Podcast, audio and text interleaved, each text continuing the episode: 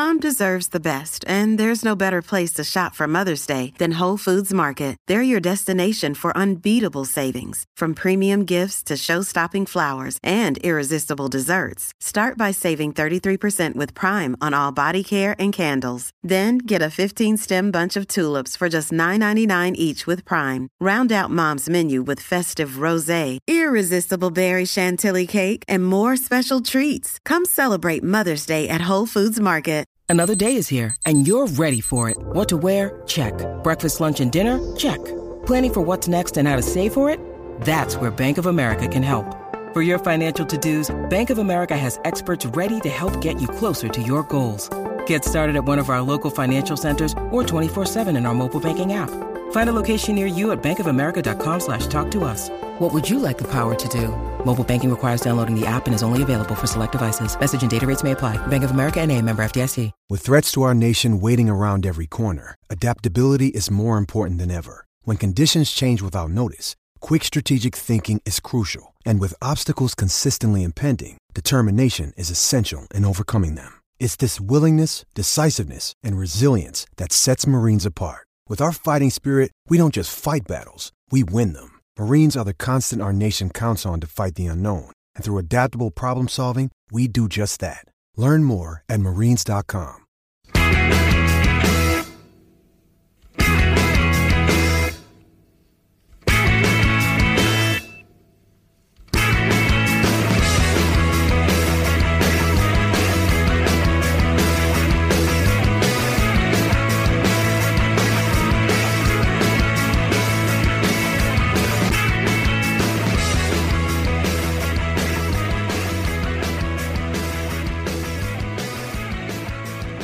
Hello and welcome to Thursday's edition of the Terrace Scottish Football Podcast. My name is Craig Anderson and I'm joined down the line by Thom Watt.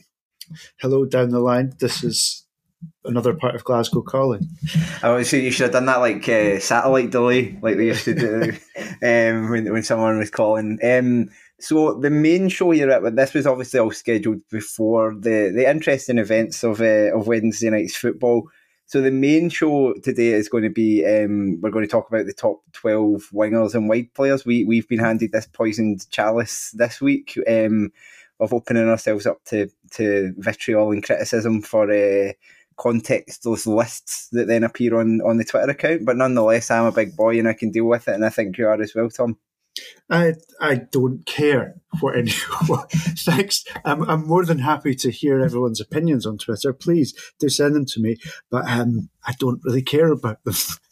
Um, and we are going to do a Patreon, um, which was which was going to be kind of a brief, quick summary. It might end up being a bit longer, but it's a Patreon about uh, about Wednesday night's uh, cinch Premiership action, which turned out to be quite and exciting. Even over twenty goals scored, uh, three three in particular that um, all but one support in Scottish football thoroughly enjoyed. I suspect. Um, so did, did, did, you enjoy it, Craig? I certainly did. did. I certainly I, I did. too. I did too. Um, I, I, I'm I've got the most reason to enjoy it out of nearly anyone, but uh, nonetheless, we will we will get onto that on. Um, on the Patreon, um, and what we're going to do is talk about our top twelve wide players. And I think we should start with the, the type of caveat that doesn't appear on any of the um, any of the tweets that go out.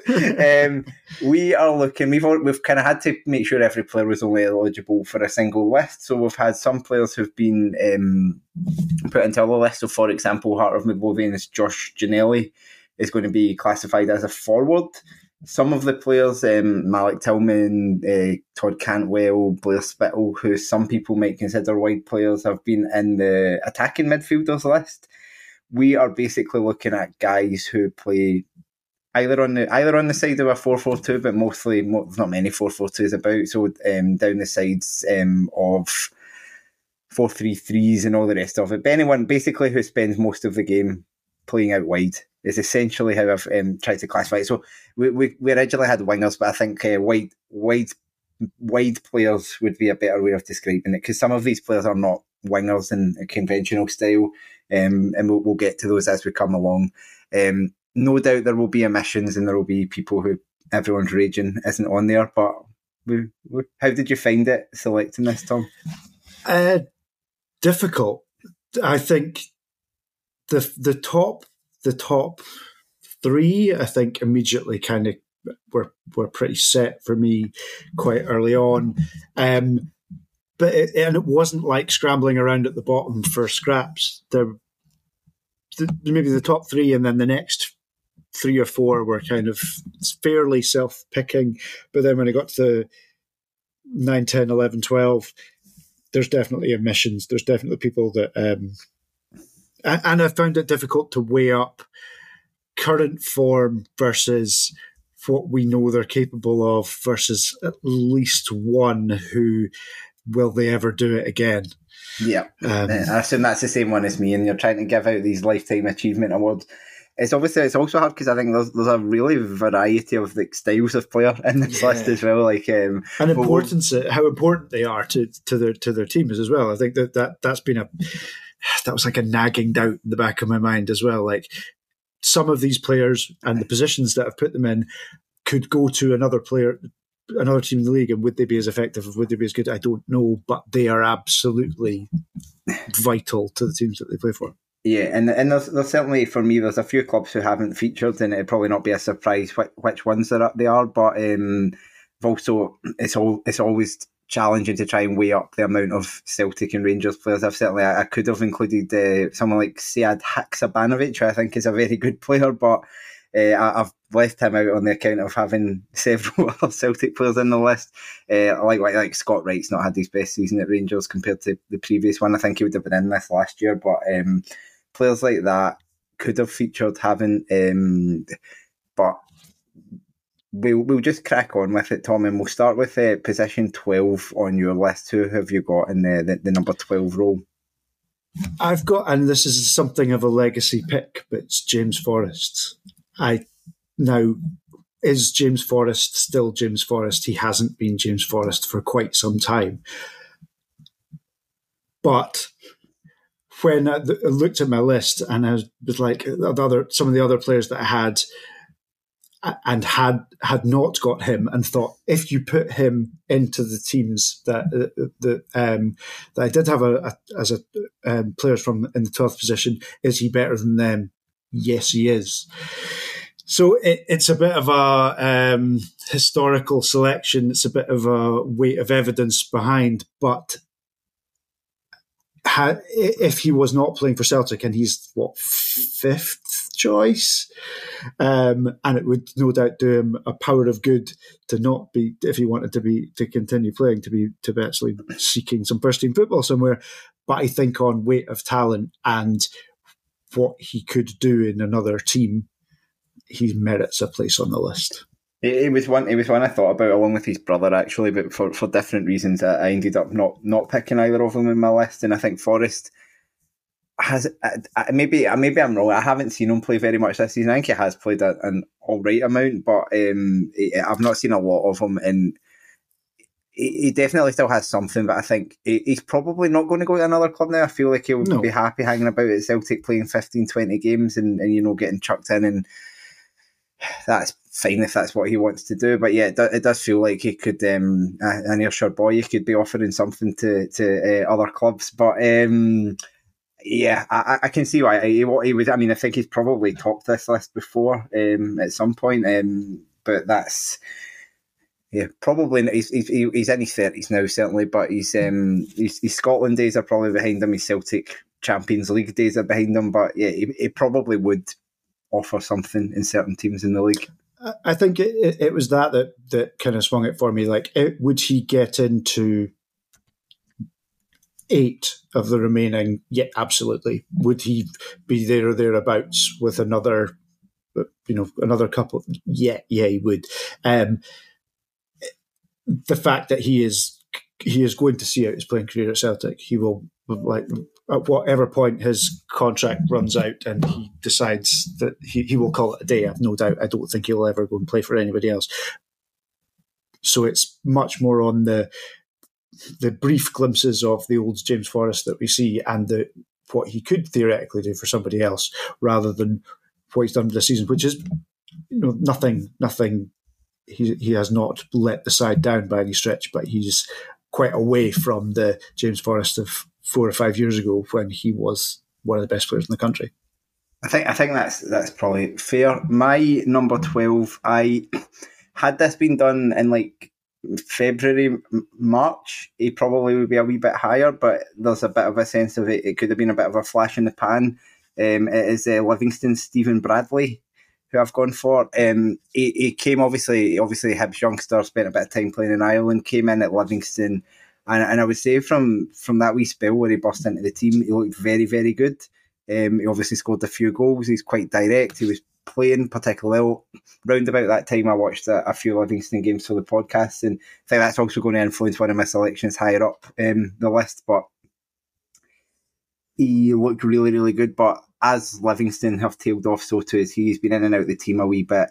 But I suspect, to be honest, that next year's list um, he, he, may feature a little bit higher here because I think there's some influential players leaving Livingston, and he's probably not one of them. So he's probably going to be be leaned on a lot more. Um, I would say from the first half of the season, if I was picking a Livingston winger, it would have been uh, D- Dylan Bahamboula, who probably had a similar um, trajectory in that sense. Like there was a game, a game they played against Killie where I thought he was he was superb, but he's ended up not playing very much as well. And so I, I hummed and hawed about having two Livingston players in this list, and I ended up I have got a couple of them, but. I think Bradley was just clinging on by his fingernails at the end because, yeah, I, I don't think he's finished the season well at all. He is. Uh, he's also my number eleven. Um, for for similar kind of reasons, I think almost the opposite for James Forrest. That I think when Livingston inevitably do absolutely fine next season, and they have a really good, solid six month run before players are start to get out of contract and they are more than safe and inevitably the, the, the, there's a kind of a they take their foot off the gas a little bit in the in the home in the run into the end of the season. He will be more than he will be absolutely fine. He'll exemplify all the good things about Livingston. He, you know, he'll be tactically versatile, hard running, but like a little spark of creativity about him as well. Um, it'd just be interesting to see if he kicks on again next season. Yeah, I, I think it, it, seems like the kind of standard good bit of business that they do, and a, a, a, kind of cast off from a bigger club. But yeah, I think the jury's out a bit. But yeah, I agree with you. The, the next season will be a big one. So my number eleven, then, if, if he's your number eleven, is a player who's very lucky to be on this list. I think, given the season he's had. But again, probably we're looking at, at pure talent, and it's um, Heart of Midlothian's Barrie McKay. Um, I, I, it's it's hard to decide if he is a winger at all because he, he probably played his best football in the central positions. But I think, we had a chat about it, and his starting positions do tend to be from from wide. I think he's vastly overrated as a player. I think um, people got carried away off of a handful of good performances when he joined Hearts. However, he was pretty important um, in them finishing third last season. I thought he started this season all right. Um, he's really faded. I know that a lot of Hearts fans have been wanting him out of the team um, for a while, but he has still shown those little moments. I feel like the bottom of this list is a bunch of players who are there on what they can do rather than what they have done, um, and he's certainly one of those. But I, I couldn't, I couldn't, I, I, I might prejudice what you're saying, but I couldn't, in good faith, put people like um, like Matty Kennedy, Drey Wright, and Ilmari Niskanen above him, um, or, or Jordan Jones, or other players that I kind of thought they've got some level of ability in these positions, etc. But um, ultimately, even and not playing very well, Barrie McKay, which has probably been about 85% of his career, to be honest. But that not playing well, Barrie McKay, he's still a very talented footballer, and he's one of those frustrating players that you, you think that probably a wee bit more application uh, earlier in his career may have um, taken him a lot further. I, well, I, have got him very marginally higher up. Um, he he's like the I, I don't know like the like the the John Carpenter of wide players. He, he's like all all wide players, kind of with an attacking uh, slant, are almost by their very nature inconsistent because they're being asked to do the hard stuff and they're being asked to be creative and they're being asked to unlock defenses and you know uh, provide an X factor. So, but there are going to be games that they're just marked out games. They're they're anonymous. He is like the the John Carpenter of inconsistency. Like either he seems to have an absolutely genius game, or he, like he he it's like absolute trash and just completely anonymous. Um, I think there's there were flashes of that towards Christmas where he, he started being a bit more um, a bit more like the the player he what he looked like it, for longer spells last season.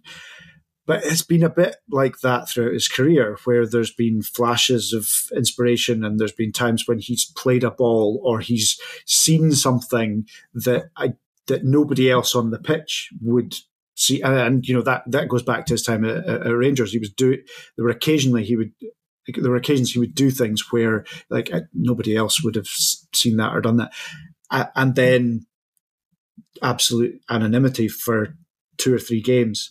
Um, and I think that's kind of been a, a yeah. recurring feature um, when he went down south. Uh, it, uh, recurring feature of his career.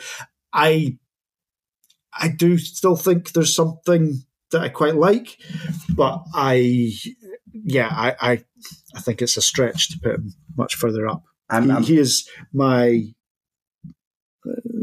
he is ninth of my list, so he's one. one I'm also I'm also prejudiced against him because for a while when he was like doing all right um, and w- with Rangers, and then and then when he went down to Swansea at first, there was a lot of Killie fans giving it like, oh, why did we release him when he was younger? Um, but it was like it, it was it was entirely injury related, and it also like I don't think his career would have panned out close to the way way it did had um, had he, had he been with with us to be honest. Anyway, so but but yeah, yeah he, there's definitely quality there. And I think he was in the Scotland squad as recently as September. I think he was on the bench for the. Um, I'm sure him and Kingsley both got called up for the Ukraine away game. Um, he didn't come on the park, but so he's shown that he obviously got a cap in a game. Those two friendlies against France and Italy, I think that was when he played. Um, I did not see those games and therefore don't count them as canon um, as Scotland games. So he's, he's uncapped as far as I'm concerned. Apologies if that's not the right game where he was capped, but I think it was. Um, I think it was just, just after he'd um, he'd probably had his best season with Rangers that he got his uh, his single Scotland cap. Um, yeah, it, it was the the friendly against France that he played in. And as I say, I did not see those games. I was uh, on the other side of the world on holiday. Um, so two, two, two, two times detached from Scottish football at that point, and uh, therefore, um, as far as I am concerned, he is uh, he does not have a Scotland cap. I like this. We can be. The only. I think it's the it. only two Scotland games that like I, I have no like because like even if there's other ones I've missed, I've kind of properly gone back and caught up with these games, you know, for whatever whatever reason. But these two, I was like, their friendlies means nothing. I've never seen a goal from them. I've never really properly looked at the team lines from them. So I'm just like, I, I know he played, but it doesn't count.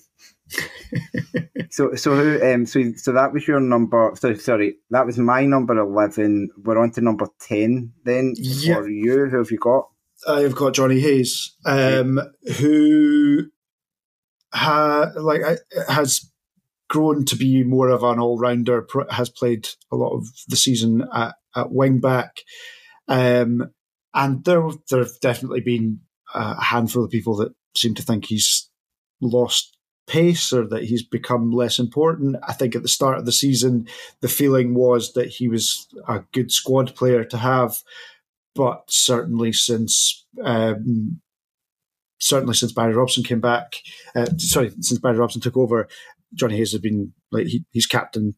The um, he, he, was captain the last couple of games. He uh, had, I think, he only got five or six assists this season, but considering he's much more of a an all rounder. Like sometimes he plays, he he has played on the left hand side of the front three. He has played in midfield. He has played as a fullback and as a wing back this season. But um, as much as his defensive qualities are decent, he's still good going forward. Like he's still tricky. He's still quick. There's still he he's not as like blisteringly quick at getting to the byline as he once was. Um, but he he's still very good at getting a ball in. He's still very there's a bit more intelligence to to the way he plays as well. Um, is it a position that Aberdeen probably need to upgrade for next season? Can he play 40, 50 games next year? Probably not. But he's been very, very solid and quietly effective this season. Even in last night's game um, against St Mirren was every time he got the ball was really direct.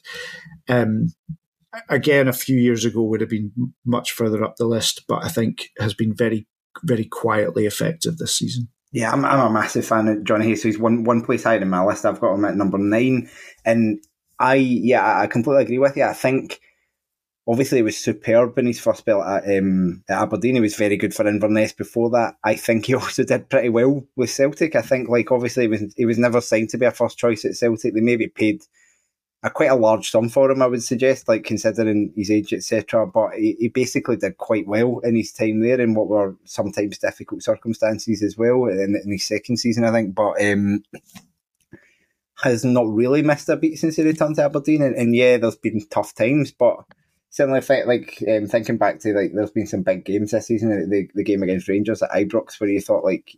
Um, his directness and all the rest of it is just important. He, he, was playing in that game. I'm not making that up. Like I, I, I, I doubt myself there that, but he, I, I, that was the one where I thought, you know what, he's still got the got the legs. He's still got the um, the ability to to do it. And yeah, he's not going to do it as often. But I always think of like someone like Chris Burke, um, who was like 33 or 34 when he joined Killie, and you thought, mm. like, you know, you're getting this washed up. Has been um, and, and he probably gave you his best years of football. I think there is much more scope for wide players um, who are a bit older, who've looked after themselves and who are smart. Um, and I think he comes into that category. He's, he's a clever player to to succeed kind of well into their mid and late thirties, to be honest. And and I would not be at all surprised if we're still talking about Johnny Hayes on the lower reaches of this list in like two or three years' time. To be honest. It's Kaley Cuoco for Priceline. Ready to go to your happy place for a happy price? Well, why didn't you say so? Just download the Priceline app right now and save up to 60% on hotels. So, whether it's Cousin Kevin's Kazoo concert in Kansas City, go Kevin, or Becky's Bachelorette Bash in Bermuda, you never have to miss a trip ever again. So, download the Priceline app today. Your savings are waiting. Go to your happy place for a happy price. Go to your happy price, Priceline. Mother's Day is around the corner. Find the perfect gift for the mom in your life with a stunning piece of jewelry from Blue Nile. From timeless pearls to dazzling gemstones, Blue Nile has something she'll adore. Need it fast? Most items can ship overnight. Plus, enjoy guaranteed free shipping and returns. Don't miss our special Mother's Day deals. Save big on the season's most beautiful trends. For a limited time, get up to 50% off by going to BlueNile.com. That's BlueNile.com. Um, so, sorry, I was trying to avoid that. Um, my number 10 then is someone who I, think is going to be on your list and potentially quite close to this. Um, someone who would likely be higher if we had seen any football from him in um, like the last four or five months. It's uh, Hibernian winger Martin Boyle. Um, clearly a very good winger, clearly a very, a very. He, he, was one of the best players in the Scottish Premiership before he left for um, Saudi, Saudi Arabia, the, or wherever yeah, he went to play um, when he cashed in his morals for um, for money, as so many people have before him, and. Then he came back. He obviously that was that was just this season, which is, is crazy to think. That was only the start of the uh, start of this season that he obviously made that quite heroic return for Hibs, um, basically off a plane. Uh, was it a carton of Yazoo he had the night before because he, he, basically didn't think he was going to play. The international clearance came through in the morning of the game. Yes, and he came on and equalised. um, and he and he came on and uh, came on and scored the equaliser for Hibs. And there were signs that he was getting back to his best. Um, obviously, um, had had another big. I think he, he, played against Rangers the week after that, if I remember rightly, or very close to that, and had a good game again, a good um, impact on that game, and then um, subsequently got got his injury, which was obviously a, a, very bad time for him. Is, he on your list, Thom? He is. He is very slightly higher up. I mean, for all the same reasons that you, that you said. I think over. I, I think when he left, there was a very good argument that he was the best attacking player outside of the old firm. There was a pretty good argument. Well, like he was better than a, a handful that were were were playing there. Um, like one of the best, one of the top five attacking players in the uh, uh in the division comfortably. Um, whether playing it in a less competitive league um, would made any dif- would make any difference. Whether coming straight back into it, it can't have been a. I, I don't know. It, personally, it must have been a, a, a an odd time and um, tumultuous time for trying to get your head down and just play football and looking forward to the World Cup at the time that he, he, he came back. And there were question marks about whether he would beat um, anything like the player that, that left, even though it was a relatively short time between. Um, and it certainly looked like it. But it's just hard to. So I have him. I have him in eighth place. Um, yeah, I have him in eighth because I it, it's a it's a it's a big injury. It's he's not as young as he used to be. Um, whether he's going to be able to come back and have that same sort of impact, unclear. But even if he came back at sort of seventy percent of what he was, still be one of the. I, I, would still be comfortable with him being kind of around that. Yeah. So let's say around that seven spot. Yeah, I think I think he's. um yeah, it was it was very very unlucky, and his, his timing obviously would probably have been a big career moment for him to be able to play at World Cup as well. And obviously, it was it was nice that the Australian squad kind of welcomed him over as part of the squad anyway. But um, it's probably his one and only chance to do that, given that he'll be it'll be like thirty four by the time the next one kind of rocks around. It's you never know because Australia, Australia are, are going to qualify and are shite, so it's um, it's entirely possible. But um, it's um, start playing further back from an international football point of view. Like he probably would have had a few Scotland caps if he had um, hung around being Scottish for a bit longer. At the time that he, at the time that he, he, Australia got in very early on him in the sense of when he was just starting to show some promise as a top flight player after obviously a pretty up and down start to his career. It would have to you'd have to say like his time at Dundee and his time um, well Dundee was his kind of introduction to the top flight. You never really thought much of him then, and Australia got in before he kind of got particularly good. But he would definitely have had some caps, I think, given some of the other wide players that we used in that period. But it, it, it's probably worked out well for his career. It got him that opportunity because I don't think um, a, a, Saudi club would have been particularly interested in a Scotland international compared to an Australia one, just with the Asian Confederation, etc. So it probably worked out well for him financially um, as well. And, and yeah, a player that we hope to see back. I think we will see him back. Like he, he, he seems like he's. Um, he's kind of obviously fought back from from injury problems before, and, and it would be good to expect that at some point next year. I don't know what his progress is, but at some point next season, early on, hopefully, we, we get to see him back in the league. So so I think like the bottom four places because you had um you had the. Uh, Barrie McKay at nine, is that right? I did, yeah. Yeah, so we've got all the all the nines, and you had at a Hayes, eh, sorry Boyle.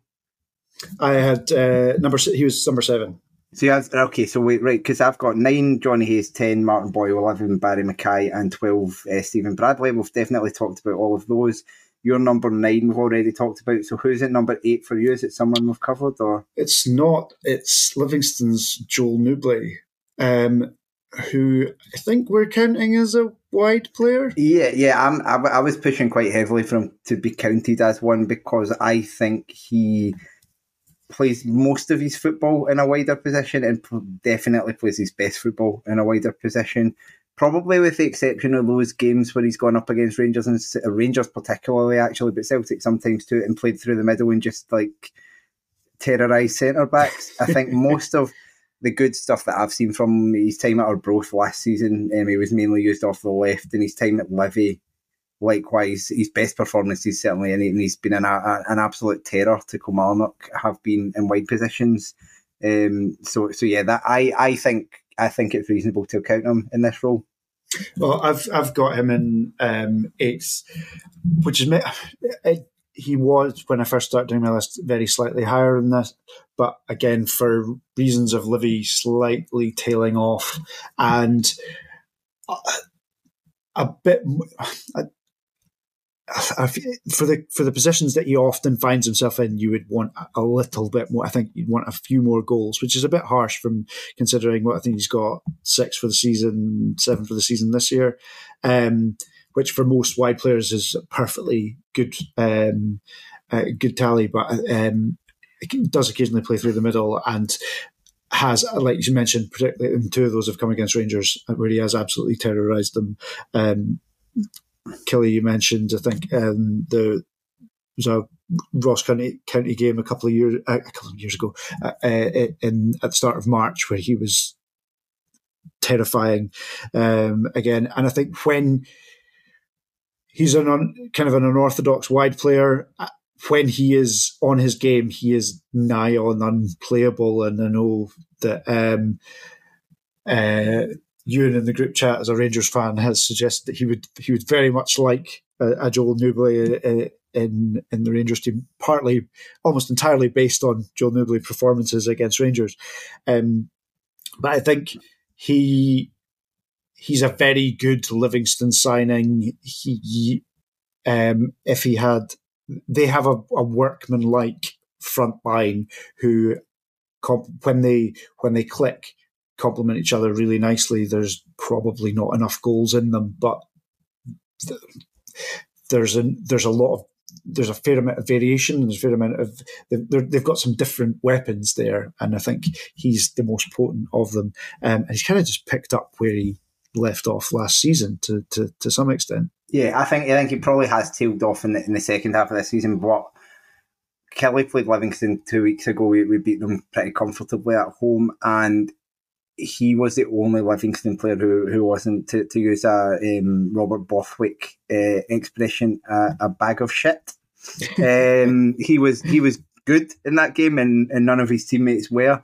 Um, and apologies, Rob, if that's not the expression that you use. It's something like that. It always gets a, a, a laugh out of me. I have I have probably a fair bit higher on my list actually, so mm-hmm. I will leave all of my effusive praise of him.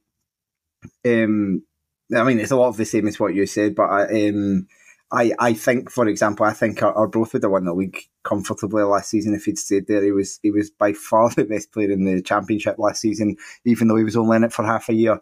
Yeah. And I I think he, I mean, he, he, will be off from Livingston in the summer. I'd love to see him stay in Scotland, but I don't think he will.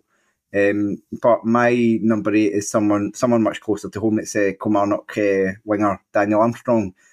Um, I, I, think it's pretty fair to say that without Daniel Armstrong, Killie would, would be relegated. Um, I think he's been massively influential this season, um, and I think he's been involved in the bulk of their goals is, is you, Ewan Taylor um, uh, second mention in a row for him. Um, will be saying every Killie goal for a while just seems to be him like swinging the ball to hitting hitting off one of the big lads, as they used to say.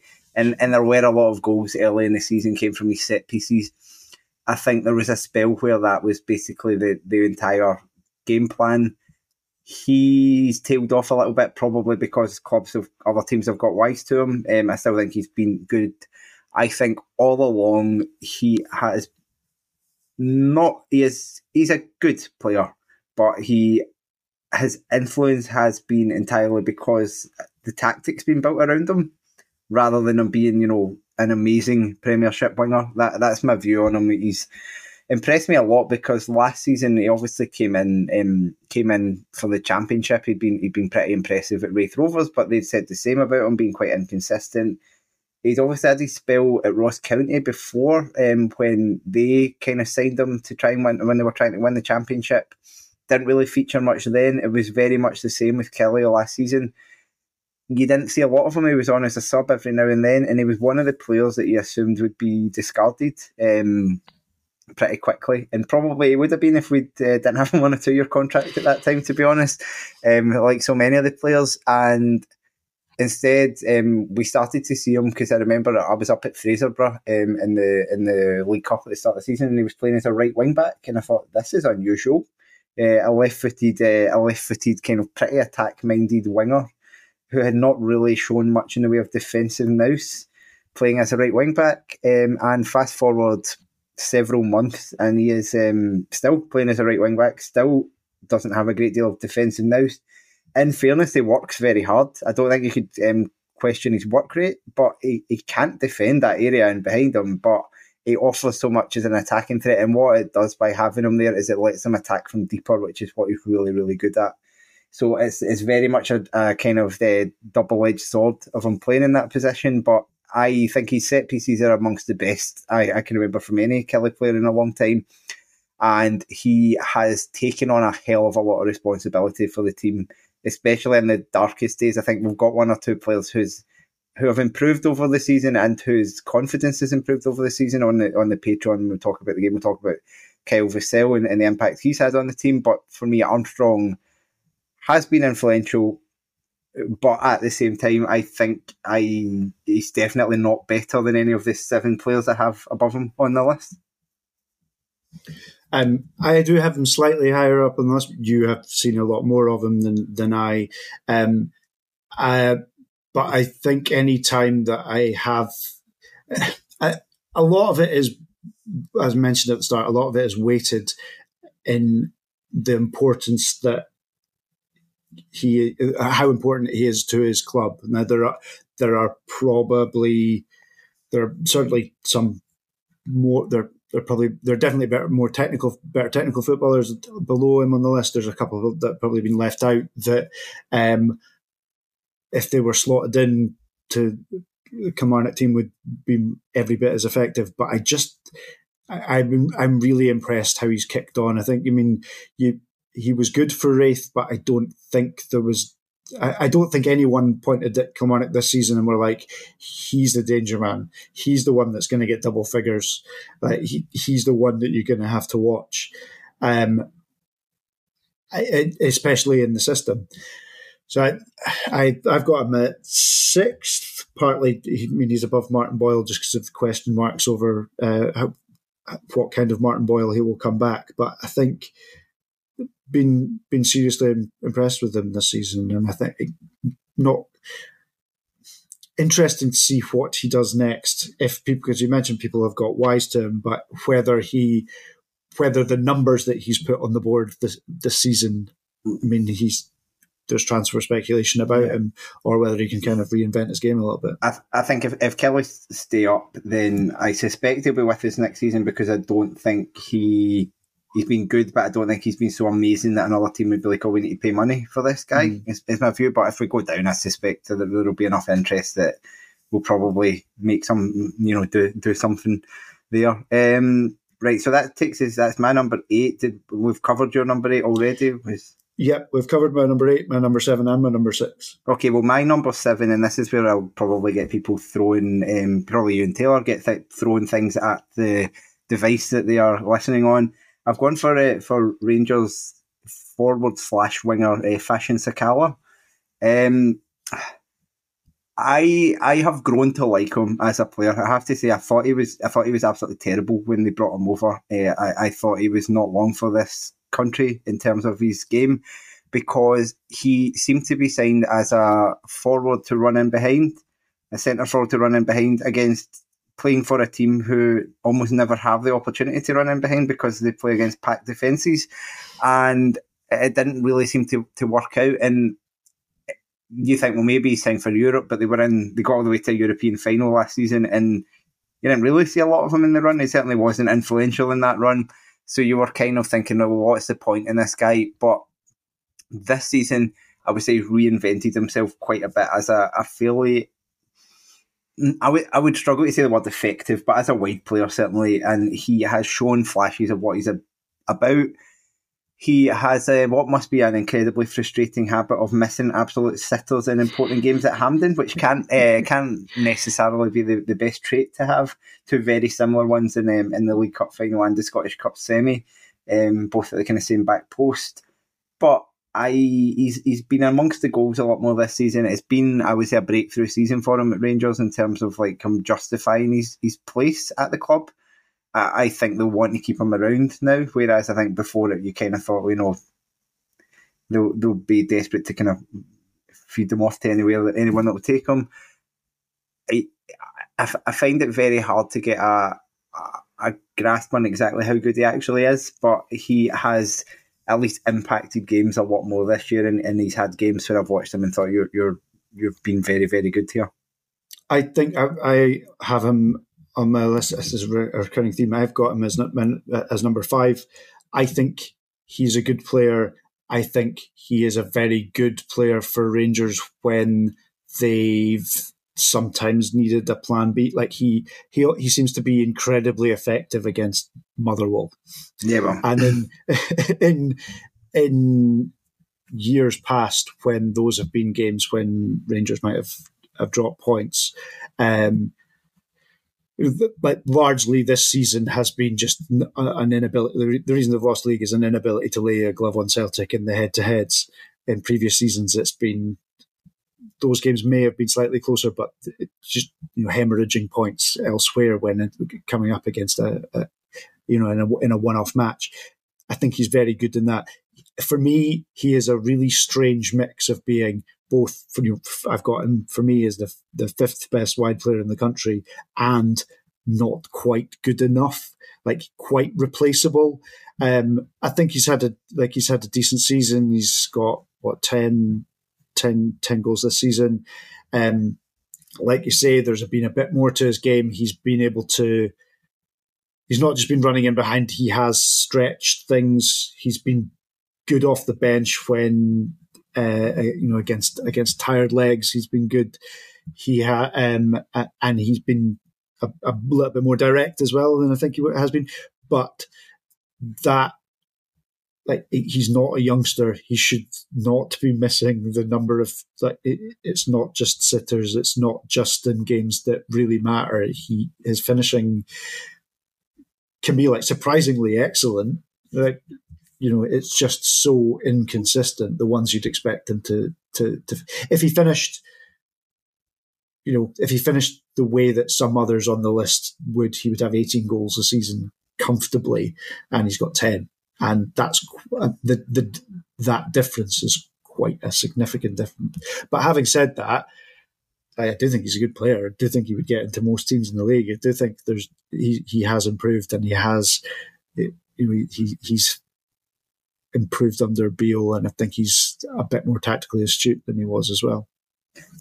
Cool. Well, and we've already covered uh, covered your seven and six um, and five now as well. So I'll just yeah. keep I'll just keep listing players. While you keep going. Um, I'll, I'll, I'll shut up from now on until um, This is one that I'm, I'm sure will be on your list. He will be higher up on your list. I would have been higher up last season. I think he has not had a good season, but at the same time, he scored 13 goals for Celtic. Um, it is uh, Liel Abada, um, a player a player I was a big fan of last season. Like uh, for a, for a young player, very direct, really ghosted in at the back post very well. Came up when it mattered quite a lot last season for Celtic. Um, this season, he's really faded a bit. I, I think there's obviously been a little bit of um, discussion about his future, and, and I think I don't know if he's maybe been asking to play more, and then he's been kind of suffered as a result of that or what's happened, but you've not seen as much of him. He's not influenced games as much. Um, I've been keeping a very close eye on his career because I um, last year I had a very successful uh, tactic on the the SPFL fantasy football app of selecting him as a super sub, which is when the player's a substitute, you can bring if they come on and do something, you, you get treble points. And uh, and I and I bought him, I got him in the draft again this year for the same purposes, and he's been nowhere near as effective at that um, because he's, uh, yeah, his, his impact off the bench has been much less. He did score a hat trick, um, potentially off the bench actually, but he definitely scored a hat trick against Dundee United in that 9 0 game.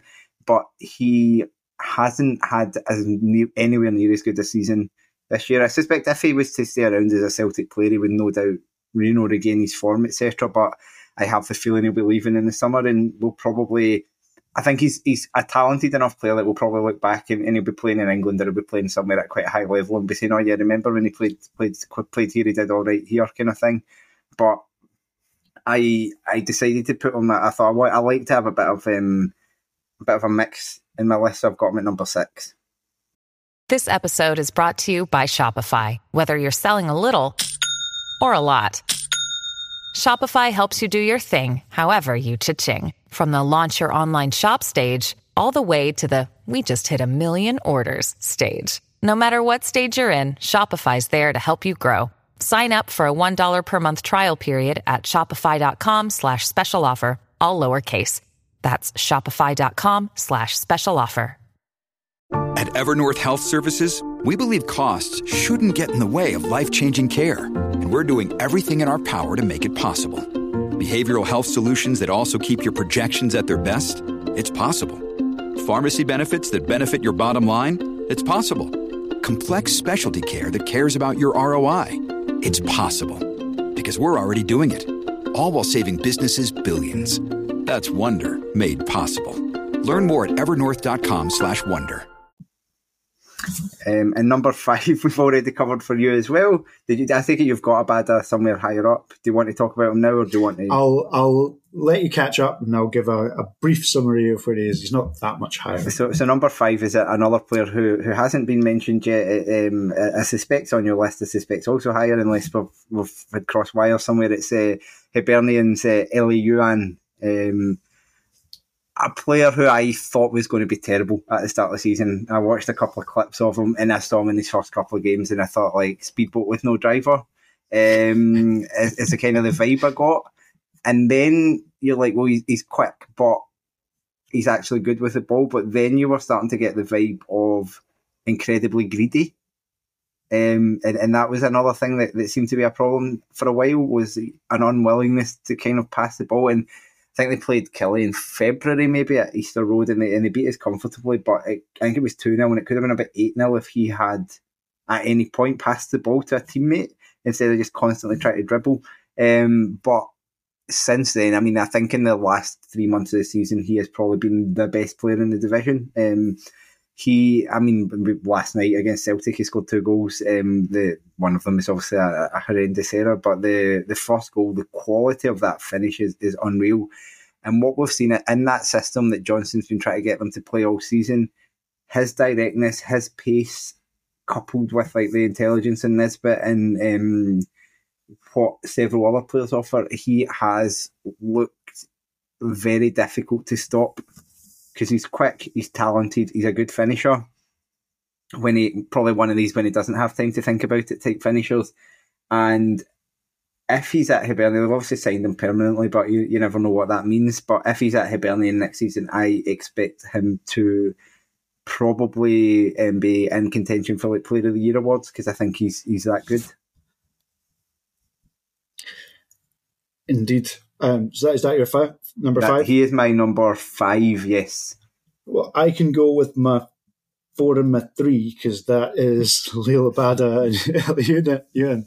Um, similar to what you said, I think.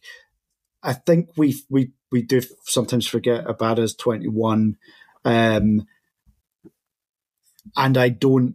I am not surprised that if there if he moves from Celtic this season, I think it will be entirely because he is angled for that because he wants to be playing a lot more. Like he he's been off the bench almost the entirety of this season, um, but hasn't hasn't necessarily kicked on the way that um, like after a pretty spectacular um, debut season, but but still uh, like ten goals, um, five assists, and in flashes has been absolutely brilliant. Um, but uh, yeah, like you said, I don't don't expect him to be uh, to be around this um, this time next year. I think he'll he'll be moving on in the summer, and I think Celtic will make a decent amount off him because he's a very very good player. Youan, um, who I've got a number, he's he's my uh, he's in at number three for me.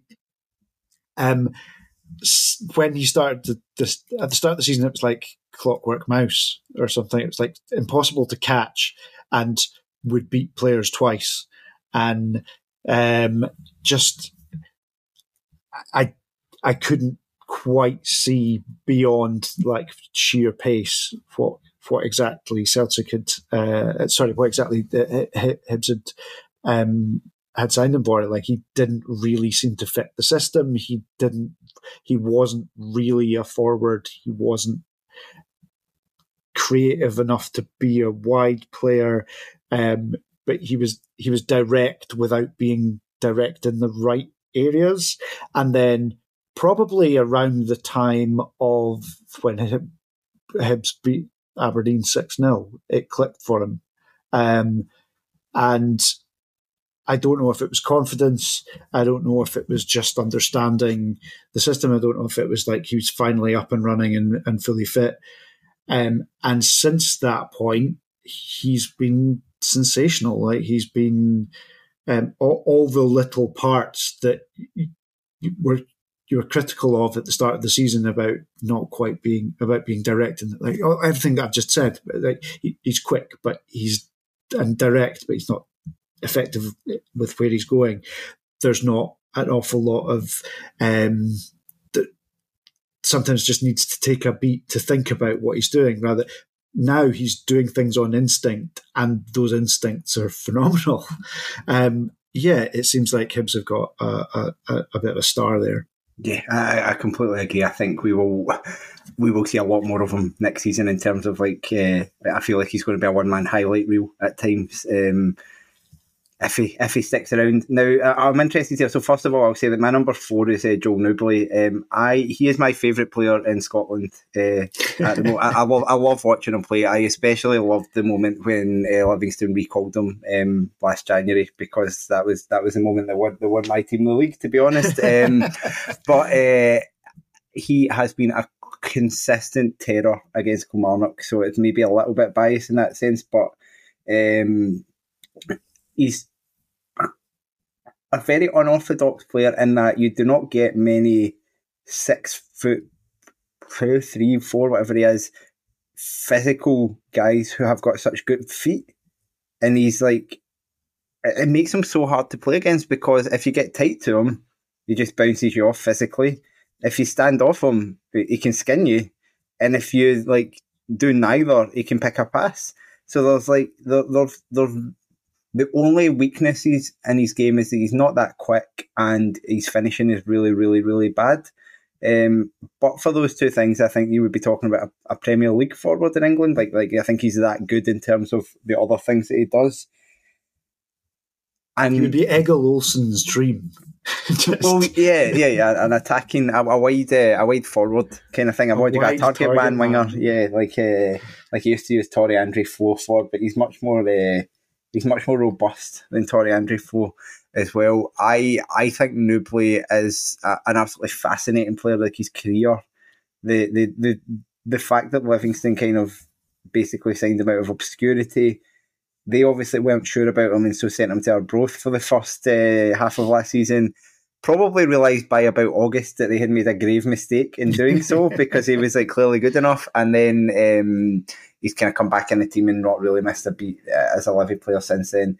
I suspect they'll get seven figures for him in the summer. I think he's still under contract, and therefore, um, I think they've got a year on him. So he will he will be um, sold. They will make good money. I would love to see him stay in Scotland. I would love, um, especially if like someone like like Aberdeen were able to push the boat out and sign him. I would really love to see how he would do in a better team in Scotland. Would it be that he has been such a perfect fit for Livy that actually wouldn't be able to replicate it at a bigger club, or would he actually benefit more because he'd have?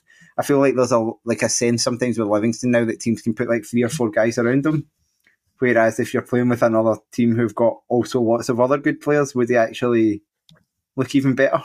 because uh, they, they suddenly get space and time as well. I, I don't know, but I I um probably the single biggest Joel Nouble fan in, in Scotland, and, and yeah, I, am um, I really can't wait to see what happens to him.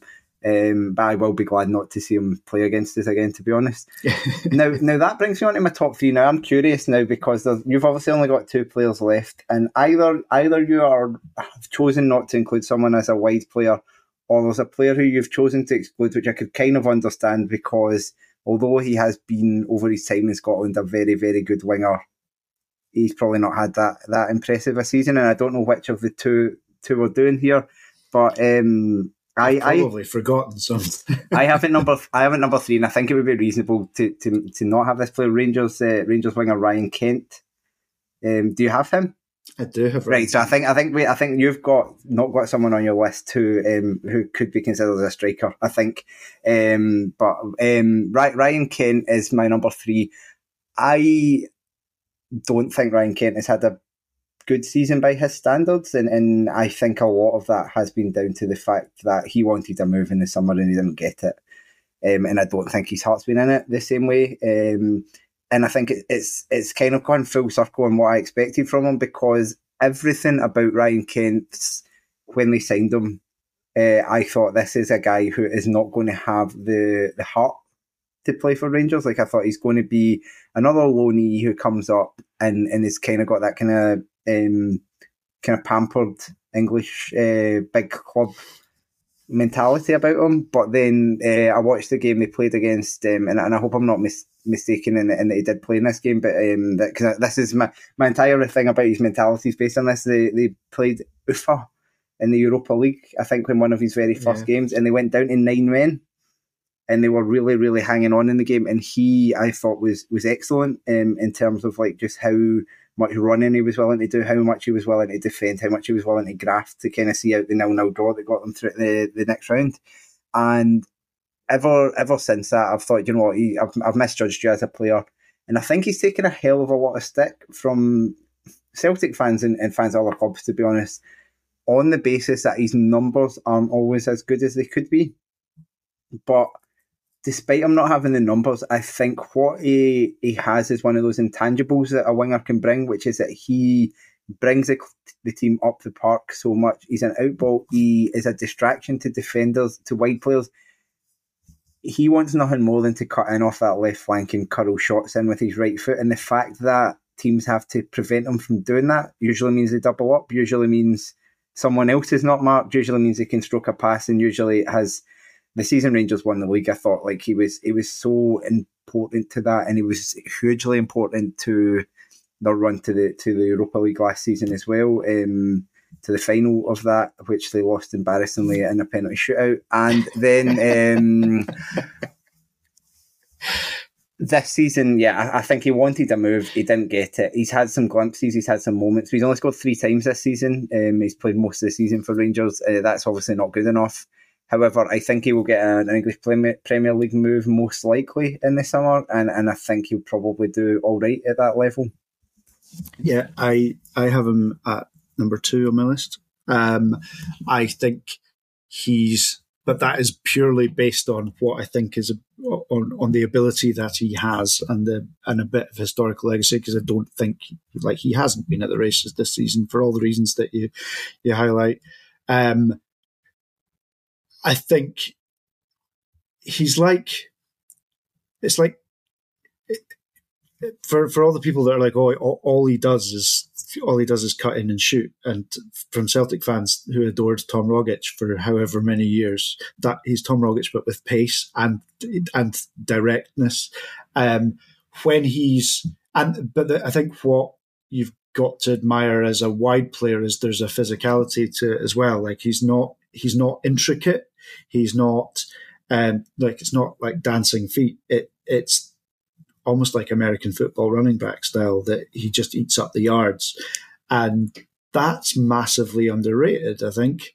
Um, I'm I'm sure there are metrics somewhere for you know secondary assists or something like that, that in in terms of getting into a position so that somebody picks up the loose ball after the third tackle has come in and then plays the pass. And, and I think when he was on his game, he was like phenomenally good at that. And if you've got the way that the Rangers had played, certainly under Gerrard and in the European run, when you've got three runners, when you've got three people breaking at pace, it's incredibly hard to defend against, especially if you are tight defensively and you can kind of spring the trap, which is what, what they did really effectively. Um, and I think he was a key part of that. I would have absolutely no doubt, no, it would be no surprise to me whatsoever if he goes to, you know, what uh, I suspect it will be a, a club at the lower and lower reaches of the English Premier League, but this time next year has enough about him that he's in the frame for you know England caps.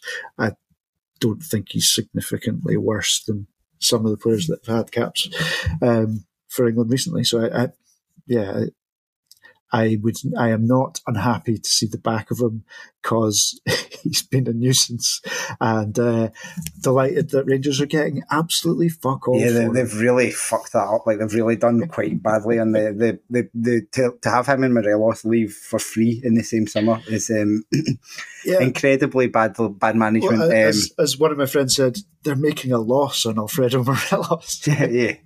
Um, um, right. So, so my number two is a player who I, I can only presume is not on your list for the, the reason we discussed, which is Daizen Maeda.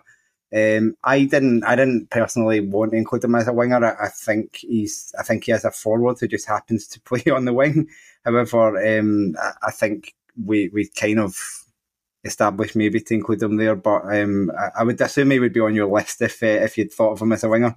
I have I both missed him on the on the list, but I had thought of him more of as a like off the striker. Yeah. But he the system, yes. So if if I'd considered him, he would be on the list. He'd probably be in exactly the spot that I've put him in, or or, or just There or thereabouts. Yeah. Yeah. So so Daizen Maeda, um, I I think uh, Tony Anderson made the comparison about two games after seeing him of Dirk Kuyt, and it's uh, it's absolutely perfect. He, he works so hard. He is clearly a talented player, but he's also a wee bit less talented than his effort. So he like he like gets to a much higher level than he should ever be at because he is so much energy, he's so fit, and he's got so many physical attributes. Um, which is why you see him popping up at like the last 16 of the World Cup for a team who probably should have got to the quarter final, despite two vastly more talented teammates um, not being not being included in that squad. Um, because yeah, he, he offers so much. He's um, he's added a lot more in terms of finishing. I think his finishing's been better this season. He's added a lot of goals. He's direct. He, he is incredibly fit. Um, he's also at that level which will annoy fans of other clubs, I think, which is that um, he's not good enough to get a move elsewhere, so he's going to be at Celtic for a long time. Unlike, I think, the player that we're about to pick is number one, who will probably not be there for long.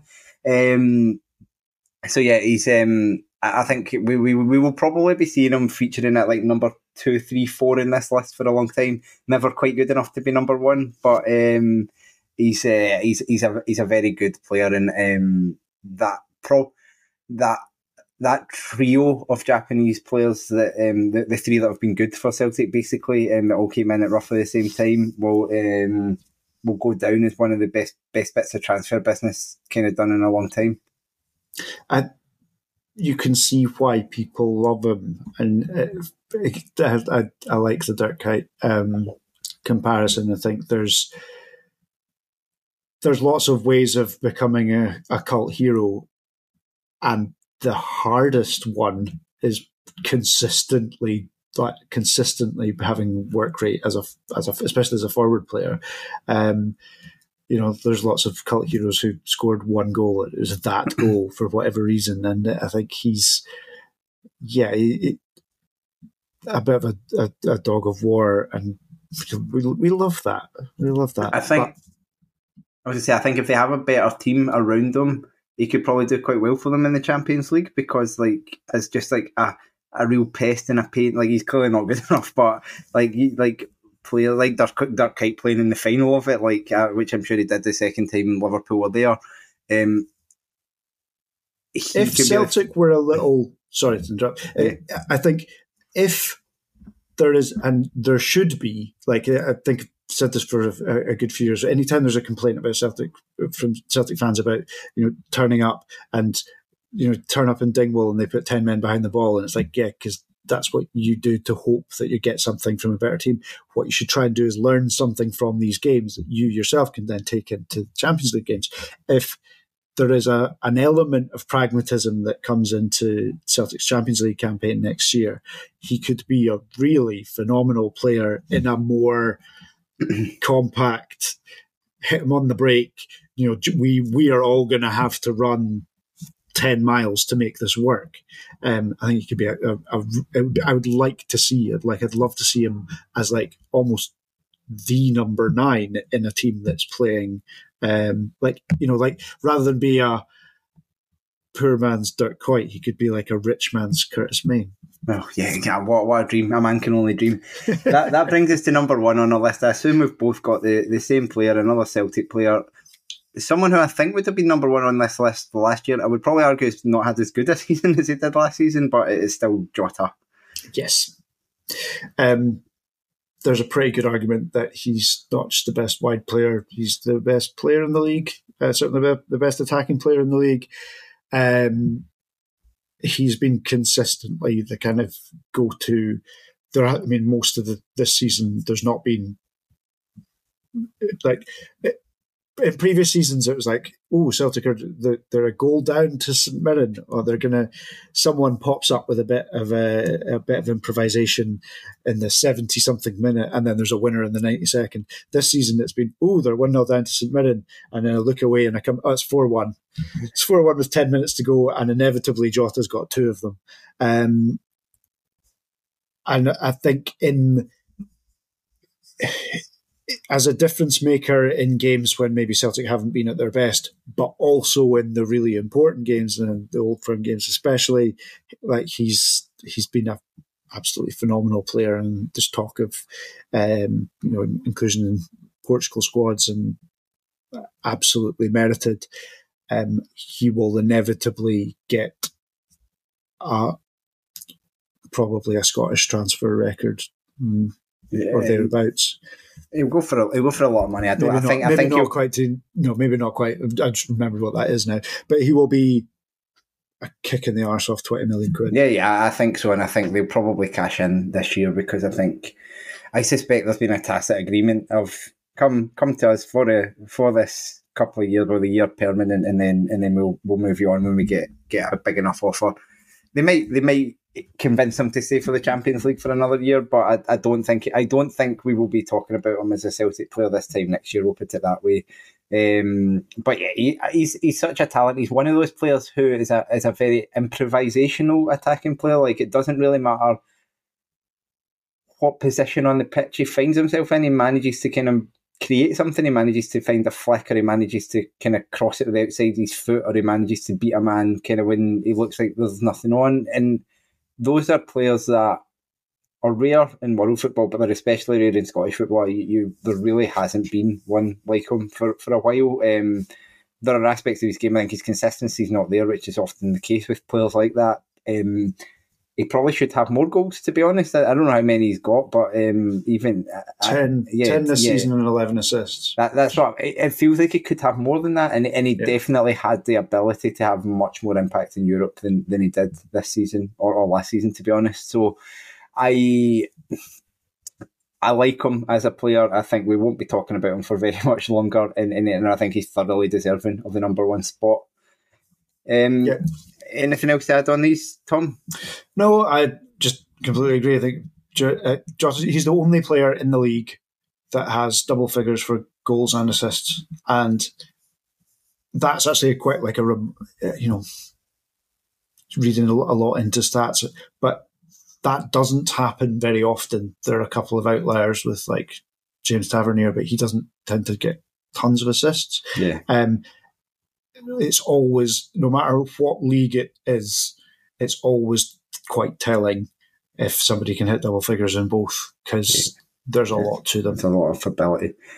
Perfect. Well, thank you everyone for uh, listening. Please feel free to, to tag me and Thom in every single piece of disagreement that you have. But we we actually agreed with each other quite well there um, through through that, and we'll, we'll put together a combined list for for uh, for it at the end we will now be going over to do the, the Patreon where we're going to talk about the the uh, Wednesday night uh, Cinch Premiership action, um, which, which obviously was quite decisive at one end of the table and, and indeed at the other um, for, for your club, Thom. So, so we'll, we'll be able to dwell on, on that a little bit.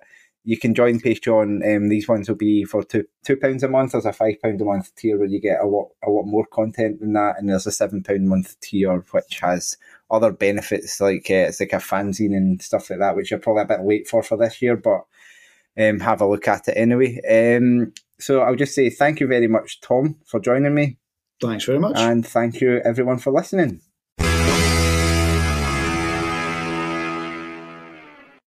Sports Social Podcast Network.